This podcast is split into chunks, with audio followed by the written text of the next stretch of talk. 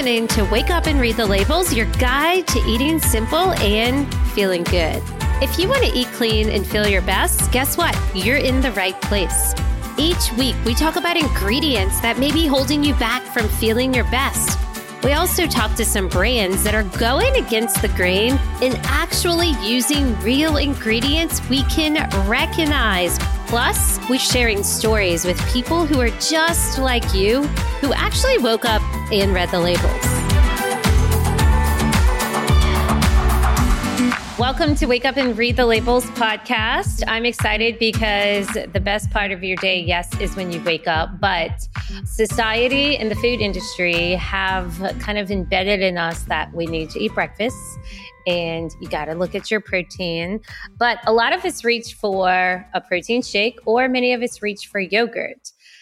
So, today we're going to be diving into exactly which yogurts you should be reaching for at the grocery store, but most importantly, what's really inside of your yogurt because there's a ton of dairy free yogurt out there, but most of it is made with really crappy ingredients that combat your health and make you tired and bloated all day long. So, today I'm excited to go live with the founder of Culina Yogurt. Her name is Erin Asaad. And what's up, Erin?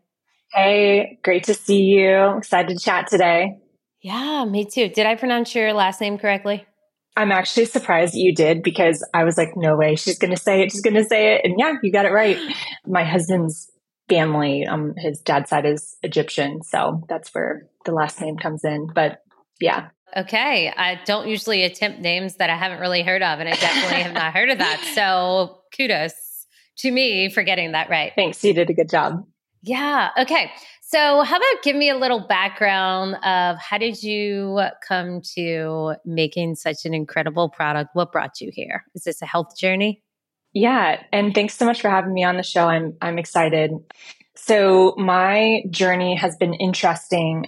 I think like a lot of people back in 2014 started having some serious health issues and at the time, I had watched something on YouTube about this girl who was dealing with a lot of like the same issues that I was. And she had removed dairy, sugar, gluten from her diet. And at that time, I had never removed anything from my diet. So it was a very foreign concept to me.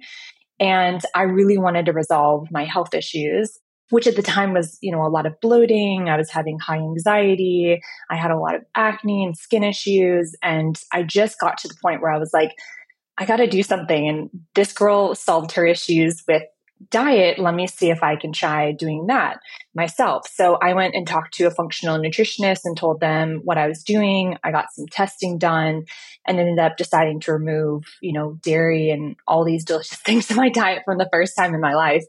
And as I was looking for substitutes, I remember going to Whole Foods and I ate yogurt every day for breakfast and for lunch. At the time, I loved Fage and I would eat Greek yogurt with honey. You know, that was my snack. It was inexpensive and easy and what I felt like was easy on my digestion. So I went to the store and I was like, well, for sure, there's got to be something that doesn't have dairy in there. And there was, and it was soy, and I couldn't have soy either. So I ended up not buying any yogurt, which, you know, was upsetting because I really wanted to find something that I could eat easily. But I love to cook, and I had actually ironically learned how to make yogurt the month prior. One of my best friends is Persian, and his parents make yogurt every week because they literally put it on everything in Persian food. If you have Persian food or you know Persian, people, there's yogurt's a huge part of their food culture. So his mom had just taught me how to make dairy yogurt. And so a month later, when I was going through this dairy free lifestyle for the first time, I just took the same principles that she taught me and I just subbed out the dairy. And like, ironically, like it turned out so well. Cause at that time you'd see like, or a couple years later, you'd see a lot of people like, putting dairy free yogurt recipes online and then you read the comments and people were like it doesn't turn out. It tastes terrible. You know people had a really hard time making it at home. So the fact that i just like didn't know what i was doing i didn't find a recipe online i just kind of like intuitively like subbed out yogurt and added cultures and it just turned out was kind of amazing. So I sort of took this recipe and honed it and really recreated that Fage Greek yogurt, the super thick, tangy yogurt that I was eating every day. I recreated it with my own recipe. And it was so good that I actually hid it from my husband for the first year that I was making it because it took me like over 24 hours to make it. And I was like, if he finds this, he's going to eat all of it. So I like hid it in the back of the fridge and like a weird container. So he literally didn't eat it for a whole year. And I was like selfishly hoarding it. Oh my gosh. But I would start making recipes for people and like I'd put it on rice. We, would make plain yogurt and I'd put it on rice and I would put into smoothies. I would make tzatziki sauce with it. I would marinate chicken with yogurt and saffron. Like I was just making everything with this yogurt. And so throughout that year, I would start having friends ask me to buy it. And so I thought that was very interesting. And I would just tell them what I was doing, but they didn't want to make it. They wanted to buy it from me. So my husband was like, well, you should sell this at a farmer's market. And I had actually just met somebody. Um, so this is like within the first year that I was making it for myself. I had just met somebody within that year that was opening like a commercial kitchen space and kind of helping food brands get started. And so I had met her at the same time. My husband was like, You should sell this. I had friends in Austin that were like, Please sell me this yogurt. I want it so bad. So I ended up starting to sell it at local farmers markets in Austin.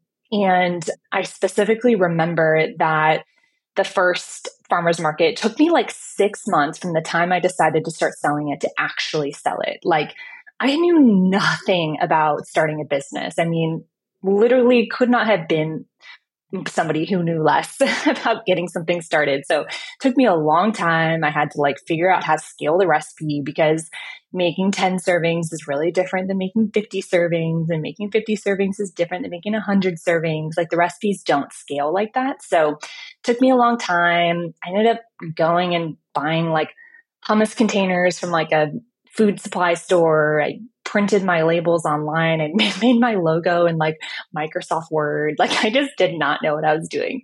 So we get to the market. It's our first day. Everything is very handmade, hand done.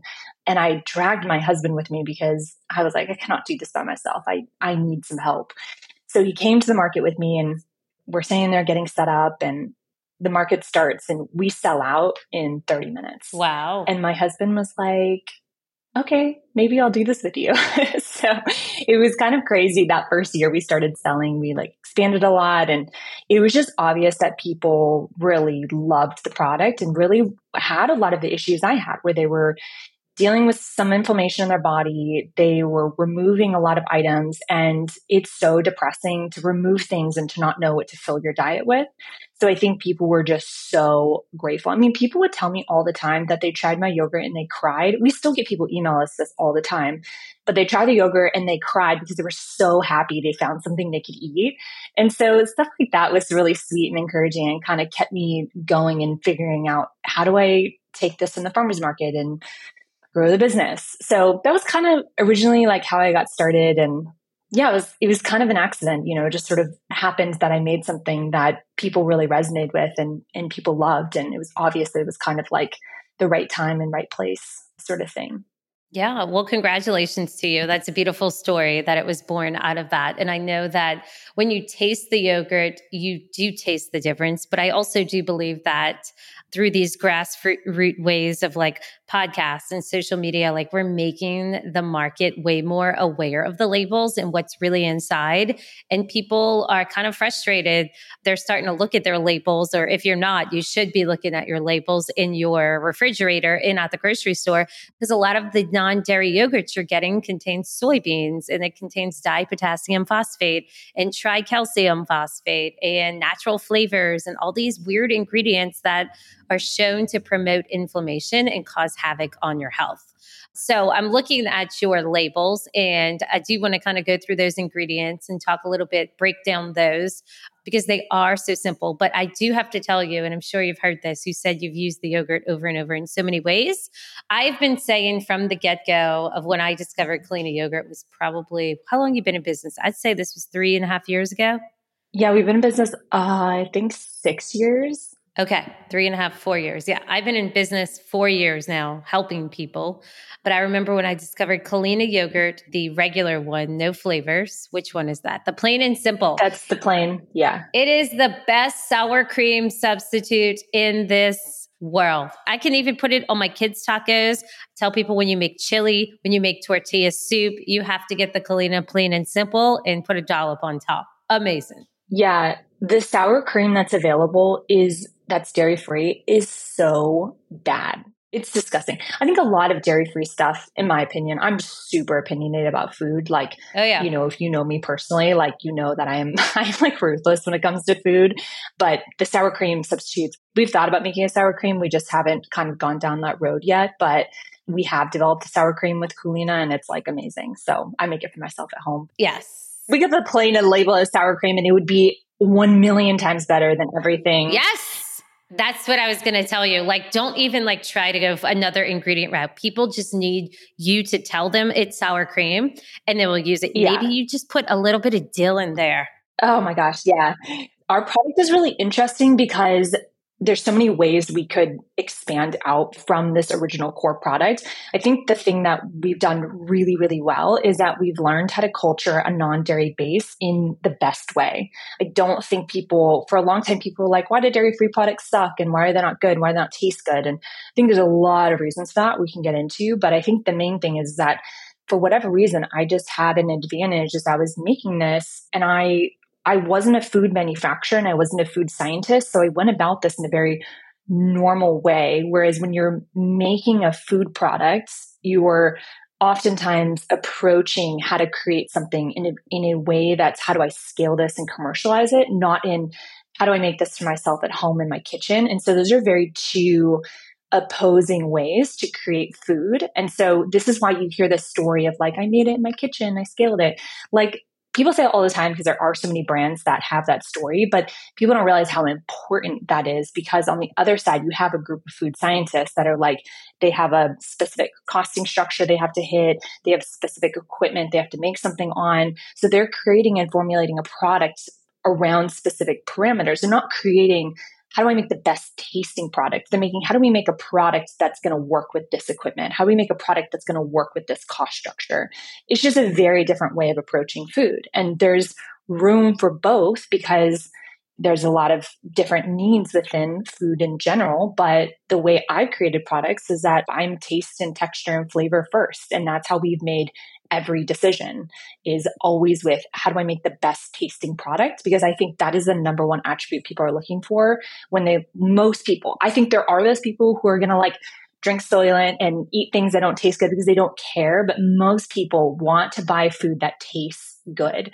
And I think that's where we have a lot of challenges in the US because we don't understand how food manufacturing can really affect our palates and our brains and how we're processing food. And so I think the whole natural flavors conversation is very interesting. We can get into that later. But I really think the way I've approached my company and what I'm doing is just from a very different perspective because I'm a normal person. I'm not a not a business person. I'm not a food scientist. I'm not a food manufacturer. I'm not a multi-million dollar food corporation. I'm literally just a person that made something for myself and have figured out over time how to take exactly what I made in my kitchen and make more. And the proof is in the package as well. So tell me, what was the point of you using maple syrup versus most other yogurts out there on the market when they're trying to sweeten their yogurt? When they do, they add cane sugar. Yeah. So why did you go with maple syrup? Well, that's a great question. I think this has been a point of contention since I started the brand. Maple syrup is like 30 times more expensive than cane sugar. So most brands automatically, they're not going to choose maple syrup. They're not even going to choose honey or even agave. Cane sugar is so much cheaper that I think even buying organic cane sugar is just more feasible for most brands. But again, the way I made this was like, what do I want to eat at home and what I felt comfortable feeding my family? And maple syrup for me was something that I feel is a very natural source of sugar in small quantities. you don't need that much. It's very sweet. There's a great flavor to it. And my whole point was like, how do I take fruit and slightly enhance it to make something that's low in sugar, but also tastes really good? And also, you know, for me, we've always tried to create a probiotic component to our products. And that was originally, we always used probiotics to culture versus just regular cultures. We use probiotic. And in using that, we basically just really focused on, I guess, the idea that like cane sugar is not good for your gut. Like everybody knows that. But if you are saying that your product is probiotic and you're encouraging people to consume your product for a healthy gut, but you also have cane sugar in your product, to me, those are two opposing ideas. You either are creating a product that's helpful for people's gut or you're creating product that's harmful. And I don't think that adding cane sugar into yogurt that you consume every day is positive for the consumer. And so for me, there was always this I'm not going to eat cane sugar, so why would I put it in my product? So I've always stayed in the lane of we're going to keep using a sugar that I would consume at home. Um, and of course, if I make a cake for other people, yeah, I might use some cane sugar. But I'm eating yogurt every day. I'm not going to start my day with cane sugar. It's not good for your gut. It's disruptive. We know that.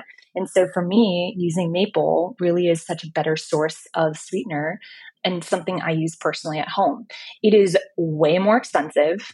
It is also way more complicated to add to our product. And so I've definitely counted the cost when it comes to making this decision. But for me, it's definitely challenging. Like there's a lot of pressure to continue to produce a product that is makes sense and it's the right price point for the market, but I, as I've grown my company, have just, there's been some non negotiables and how we sweeten our products. We're not going to switch to cane sugar. You know, to me, it's like, what's the point of existing if we're just like everybody else? So yeah, it's something, it's a hill that I've died on and we'll continue to do so. But we've been able to scale despite that being a challenge cost wise and process wise. That's great. And I just love the flavor of maple. I think it's so good. Yeah.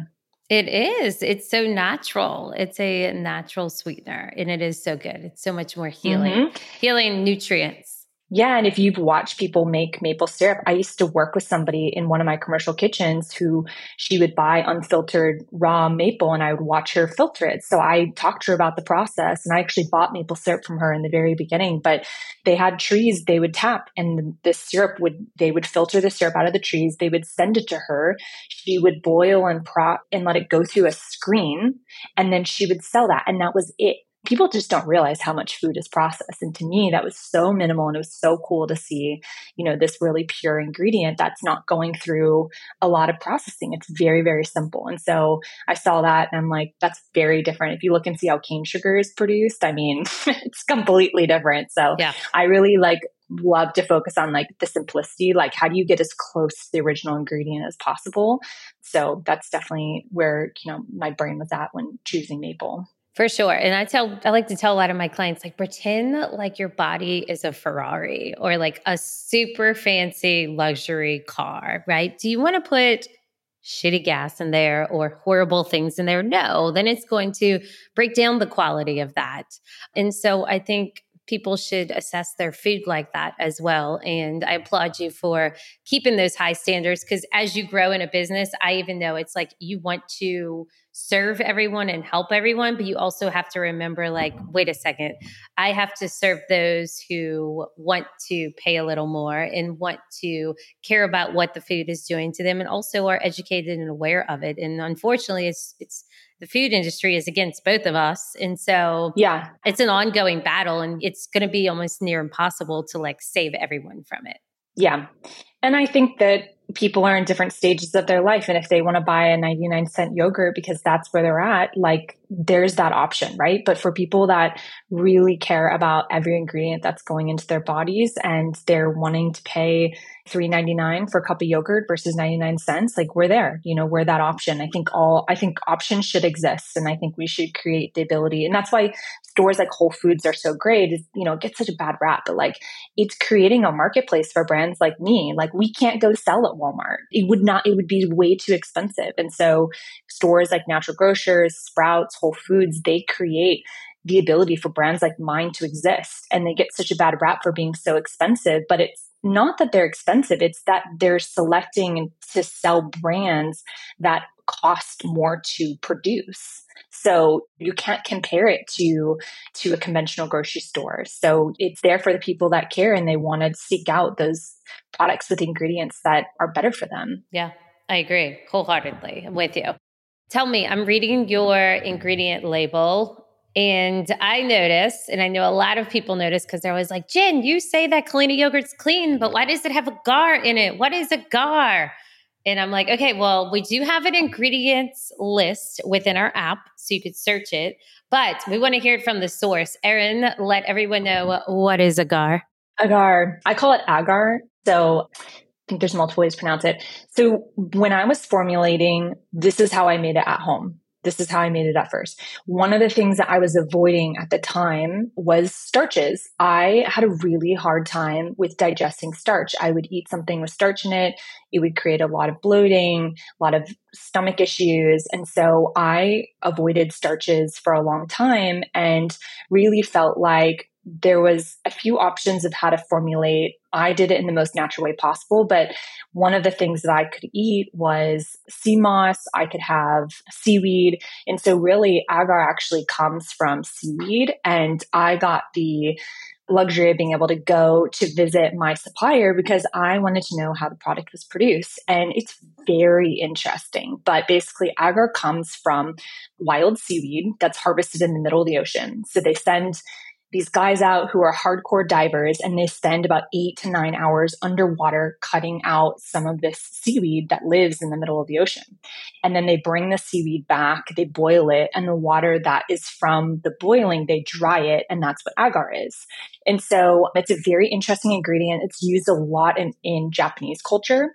So you're not going to find a lot of agar here in the States. We just don't really use it, but you're going to find it a lot when you go to Japan. But they discovered it about a thousand years ago after leaving seaweed out, and they found that they um, had made agar through drying seaweed. So it's a very interesting ingredient. I chose it because it doesn't upset people's stomachs and their digestion. It's really like 100% fiber. We don't use very much, but it does help with the overall like consistency and texture of our product and it's like a, a, great source of fiber and minerals we don't actually really like claim anything around that but for me it's a really like neutral ingredient and something that i haven't found that has caused me or anybody i know issues now you don't want to consume a ton of agar powder, you know, just straight up because it's 100% fiber and you will like choke and die. But using it within a food product is very normal and safe and it's very easy on your digestion. So, yeah, that's how I made it at home too. So it's funny because like I really am saying like the way that we make it now is like exactly how I made it at home in 2014 and like this is how I made it at home. So really we took that exact recipe and that's what we went with and we haven't changed it since. Beautiful. Love it. Okay. So everybody knows when they're reading the label, they know what that is. Also, you've used organic coconuts. This was funny. One time somebody came, actually, I was on a vacation with someone and they're like, Jen, what's going to happen to your business if there's ever a coconut shortage? And I started laughing. I'm like, not everything we promote is coconut, but tell me about using coconut and fermenting it. You're fermenting it, right? For 18 plus mm-hmm. hours to get that thick and tangy yeah. yogurt. And also, how do you get it to taste so similar to a milk based yogurt? That's a great question. Okay, so I formulated my own set of probiotics because I had no idea what I was doing when I got started. So I just did whatever I thought I should do, not like this preconceived notion of how brands operate. But generally, when you make a yogurt, there is like two major corporations you buy cultures from. And there's a set set of cultures that you use for yogurt. And because I didn't know that, I experimented and made my own culture blend and found other cultures that grew better in the non dairy base And these cultures produced, I played around for a long time and I found that there was a group of cultures that worked really well together and created sort of that dairy like flavor and really got the product super thick and creamy over a long fermentation time. And the reason why this is not the way people do this now is one, what I mentioned, there's already set cultures that are sold to dairy companies and there's not a lot of like other people selling other types of cultures. Like I even went to these culture houses when I got started and asked, Hey, I have this specific culture blend that I found really works. Can you manufacture it for me? And they all said no, they wouldn't do it. They were like, you can use our in-house cultures that we've already created. And so I tried them and none of them worked. They all died. So a lot of people have had this experience where they'll eat a non-dairy yogurt and something off, they're tasting something off and what that is, is that people put in cultures and they try to grow cultures within the non dairy base. But a lot of those cultures don't grow. They literally die off and you're tasting that die off in the product. And there's literally products on the shelf that have like all these cultures and these cultures are literally dying. They're not growing. So it's like, oh, our brand has like eight different culture blends or this pro, you know, this proprietary blend and you try and it's like tastes dead and tastes weird. And it's like those cultures don't actually grow. And so I think there's just like a, there was something I discovered very early on that like, these companies, these probiotic companies that wanted to sell me cultures, you did sell me, I would buy some and test them, and those cultures wouldn't actually grow. And I would go back and talk to them and say, Hey, these don't even grow in coconut. And they were like, Yeah, we know we don't have an answer, you know? So it was like this really funny thing. But I literally went and created something that they couldn't and that they didn't have at the time. And I think over the years they've developed an understanding, but I talked to their, you know, I talked to their top food food scientists and, you know, and they were like, we don't know what we're doing yet, basically. Yeah. So it was very interesting. I started this brand at a time where like no one knew what they were doing. So I found another small probiotic company and I had them create this blend for me and we bought that for a really long time until we were able to scale up with somebody else. So but part of that not to go too much on tangent but like those cultures that i that I formulated myself, they really provide that super delicious dairy like flavor that you get in our product that it's hard to find in other products. It's very subtle, but if you pay attention to it, you can really taste the difference in our product. And then we also culture the product for a long time too, which is another reason why our product is expensive.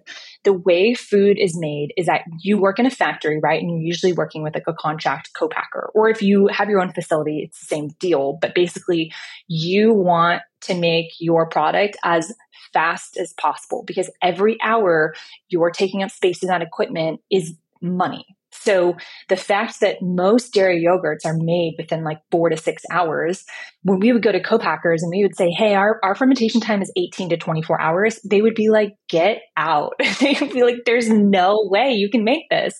So we had a really hard time because when you culture a product, it needs time, right? A lot of dairy companies are adding things to speed up that fermentation. Well, you're acidifying, but you're not really culturing. You're not really like getting the full flavor that you get from a long fermentation. And so the way, again, it kind of goes back to the way I formulated this was not thinking through the lens of like, someone who works as a commercializer or, or someone that works in product development scaling food. I was coming at it from like a normal person and it took 24 hours to make it home. So that's, I didn't want to add things to speed up that process. I wanted the time to make the flavor develop. And so that's another reason our product costs more is that we don't add things to, to acidify the product and get it to a low pH quickly. We let it develop over time.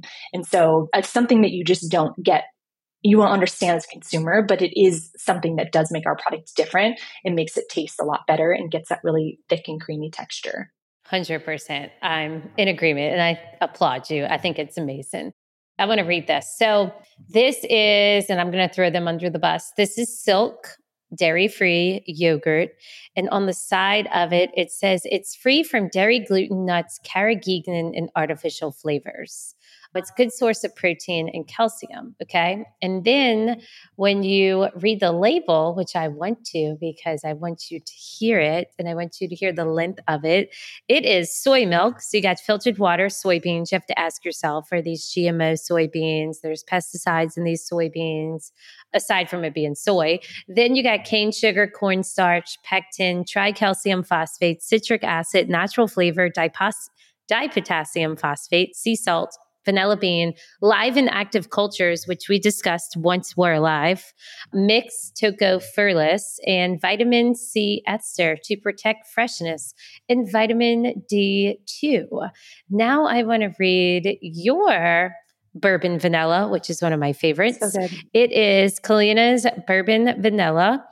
Um, is organic coconut, organic maple syrup, agar, bourbon vanilla, and then the probiotic cultures. So short, simple, and sweet, right? Yeah. Makes sense. So interesting. So, like, it's funny because if you read the silk label as a consumer, you don't really understand this, but that's like 99% water that you're buying. It's water with a thickener and then natural flavors so you makes you think you're eating something. But you're buying water, which is why it's so cheap. So, and again, I think that there should be substitutes for everybody's budget. Like, I understand not everybody's in a place where they're going to buy something that's the price point we're at. I mean, I, I hope that people can make decisions in their life to pivot once they realize the importance of that. But at the end of the day, like there's going to be options that exist. But when you are buying a product like that, in a lot of products, you're buying mostly water because coconut or I would say soybeans not that expensive, but things like coconut are very expensive. So our product is like mostly coconut and it's not a lot of water. Whereas a lot of brands add a little bit of coconut and a lot of water so that they can get to a price point they need to to be competitive on shelf. And so, you know, when you're yeah. eating a product like silk, you know, you have to also look at every single one of those ingredients is coming from another plant. So when you're buying soy milk, that's being processed at a completely different plant. It goes through a whole lot of processing. It's made and then it's shipped. So they're basically combining a bunch of processed ingredients together, mixing it together. They're not even culturing it. They're mixing together and they're putting in a cup and they're selling it to you. Like there's no, it's like not even the same thing at all. It's so wild. And you can taste it. I think people like I don't think the people buying Culina are also buying silk, but I would say, you know, not to throw other brands under the bus, but a lot of brands are mostly water, a little bit of almond or a little bit of cashew or a little bit of coconut. And another thing that these brands are doing is they're all adding natural flavors. And there's a lot of reasons for that, but natural flavors do two main things. It masks other flavors that the manufacturer doesn't want you to taste and it also enhances the flavor. So, for example, if we look at number two, how it enhances the flavor, say we're making a strawberry yogurt and strawberries are really expensive. So, and especially stra- like, say you just take a conventional strawberry, there are levels to conventional strawberries. There's the strawberry that tastes and looks like a strawberry that is delicious. And then you have strawberries that are like the unripe white strawberries, the ones that no one wants to buy. Well, they take those in food manufacturing and they make a puree out of them and they add sugar and they add artificial or they add um, natural flavors to make it taste like strawberry. But you're not eating strawberries, you're eating a bunch of unripe, unnutritious strawberries. So they take that and they know that they're trying to make the cheapest product possible. So they want to make a strawberry yogurt and they need to make sure they have strawberry in the label, right? Because they can't say it's strawberry yogurt if there's no real fruit in there, right? Or they can, but like it looks better for the consumer if it's there's like real fruit. So they'll put strawberry in there. They'll put really unripe, bad strawberries that are made into a puree and don't taste anything like strawberries. And then they add a natural flavor. And the natural flavor is what makes your brain think you're eating strawberries, but you're not. You're eating a flavor that's been naturally derived and heavily processed in order for your brain to think that you're eating strawberries. But you're not eating strawberries and it actually doesn't taste anything like strawberries because it's a natural flavor. It's not actually real, like it's not, it's not the flavor you'd get from eating a real strawberry. So they do that because strawberries are very expensive and it's much cheaper, much, much, much, much, much cheaper to add a flavor of something and make the consumer think they're eating strawberry, but really all they're tasting is a natural flavor. The other reason why they add natural flavors is that natural flavors is a huge category. So it's not just like the strawberry that we mentioned. I mean, it's it's massive. There's so, and you've probably talked about this, I'm sure, in tons of episodes. But basically, natural flavors, they are, they also have a whole category of natural flavors that mask things. So your palate doesn't taste something off or it doesn't taste something rancid or wrong. So it's not just to add in a flavor, it's also to detract, which I think is really creepy and weird that you could be eating food that tastes horrible, but your brain doesn't know because the natural flavor tricks your brain into not tasting that component. So, for example, you have uh, pea protein, which tastes terrible. So, every single yogurt you see that has pea protein is always going to have natural flavors. And you think, oh, natural flavors like, oh, it's strawberry, whatever, it's good for me. No, the natural flavor that's in there is helping your brain not process that you're eating something nasty and that your brain is like, stop eating this, stop eating this. But instead, you are masked. You don't even know how bad it tastes. And so you keep eating it because natural flavor is blocking your taste receptors from tasting that flavor of how gross pea protein is. So I think that's just very interesting to understand the why behind natural flavors. And, and here's the thing, like there's tons of brands that I know, and I have tons of friends that use natural flavors in their products.